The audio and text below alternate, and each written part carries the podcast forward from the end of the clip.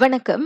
வடக்கு தெற்கு நெடுஞ்சாலை டோல் சாவடிகளில் மேலும் அதிகமான ஸ்மார்ட் டேக் பாதைகள் திறக்கப்படும். அடுத்த செவ்வாய்க்கிழமைக்குள் பதினாறு டோல் சாவடிகளில் உள்ள பத்தொன்பது டச் அண்ட் கோ பாதைகள் ஸ்மார்ட் டேக் கட்டண முறைக்கு மாற்றப்படும். மேலும் பதினெட்டு டோல் சாவடிகளில் பிப்ரவரி பத்தொன்பதாம் தேதிக்குள் இருபத்தி நான்கு ஸ்மார்ட் டேக் கட்டண வசூலிப்பு முறை கொண்டுவரப்படும் என பிளாஸ் தெரிவித்தது. டோல் கட்டண முறையில் ஏற்படும் கோளாறுகளை சரி செய்ய டோல் சாவடிகளில் தனது பணியாளர்கள் இருப்பார்கள் என்றும் பிளாஸ் கூறியது. இம்மாதம் தொடங்கி அமுலுக்கு வந்த ஆர்எஃப்ஐடி சாலை கட்டண வசூலிப்பு முறையின் கீழ் டோல் கட்டணத்தை செலுத்த முடியாமல் வாகனமோட்டிகள் சிரமப்பட்டதையும் அதனால் ஏற்பட்ட கடுமையான போக்குவரத்து நெரிசலையும் கருத்தில் கொண்டு பிளாஸ் இந்த மாற்றத்தை கொண்டு வருகிறது. தங்கும் விடுதியுடன் கூடிய பள்ளிகளில் கோவிட் சம்பவங்கள் அதிகரித்து வந்தாலும் அப்பள்ளிகளை மூட சுகாதார அமைச்சுக்கு திட்டமில்லை. நாட்டில் தொன்னூறு விழுக்காட்டுக்கும் அதிகமான பதின்ம வயதினர் கொரோனா தடுப்பூசி போட்டு முடித்திருப்பதால் பள்ளிகளை மூட முடிவெடுப்பது சரியான நடவடிக்கையாக இருக்காது என அமைச்சர் கைரி ஜமலுடன் கூறியிருக்கின்றார். கொரோனா தொற்றிய மாணவர்கள் மிதமான அறிகுறிகளை கொண்டிருக்கும் பட்சத்தில் அவர்கள் பள்ளிகளில் உள்ள தங்கும் விடுதிகளில் அல்லது தத்தம் வீடுகளில் தங்களை தனிமைப்படுத்திக் கொள்ளலாம் என்றும் அமைச்சர் சொன்னார்.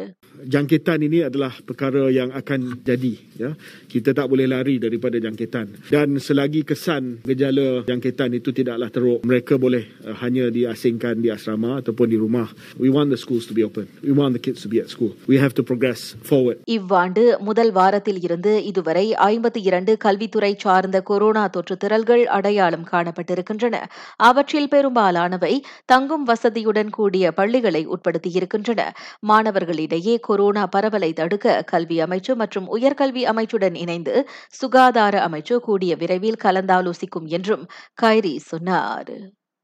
மற்றொரு நிலவரத்தில் கூடிய விரைவில் அனைத்து வளாகங்களிலும் உடல் வெப்ப பரிசோதனை செய்ய வேண்டிய கட்டாயம் இருக்காது. ஆனால் வளாகங்களில் நுழையும் முன் மை சுஜாத்ரா செயலி வாயிலாக ஸ்கேன் செய்யும் எஸ்ஓபி தொடர்ந்து நடப்பில் இருக்கும் என சுகாதார அமைச்சர் கைரி ஜமாலுடன் தெரிவித்துள்ளார்.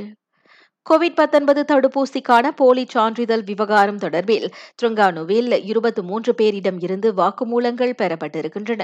அப்போலி சான்றிதழை பெறுவதற்காக வெறும் தண்ணீர் அடங்கிய ஊசிகளை போட்டுக்கொண்டதை ஒரு சிலர் ஒப்புக்கொண்டிருப்பதாக காவல்துறை கூறியது. வசதி குறைந்த மாணவர்களுக்கான ஆர்எம்டி உணவு திட்டத்தின் கீழ் மாணவர்களுக்கு வெறும் சாதமும் குழம்பும் மட்டுமே வழங்கப்பட்டதாக கூறி வெளியான புகாரை கல்வி அமைச்சர் நிராகரித்திருக்கிறது. அண்மையில் சமூக வலைதளங்களில் பகிரப்பட்ட அக்குற்றச்சாட்டு தொடர்பில் அமைச்சின் அதிகாரிகள் நேரடியாக அப்பள்ளியில் மேற்கொண்ட விசாரணையில் அது ஆர்எம்டி திட்டத்தின் கீழ் வழங்கப்பட்ட உணவே கிடையாது என்பது கண்டுபிடிக்கப்பட்டுள்ளது. தனது உறவுக்கார மாணவருக்கு வழங்கப்பட்ட ஆர்எம்டி உணவு என கூறி நபர் ஒருவர் முன்னதாக பதிவேற்றியிருந்த புகைப்படம் தொடர்பில் அமைச்சர் விளக்கம் அளித்தது நான் சௌரியம்மாள் ராயப்பன். வணக்கம்.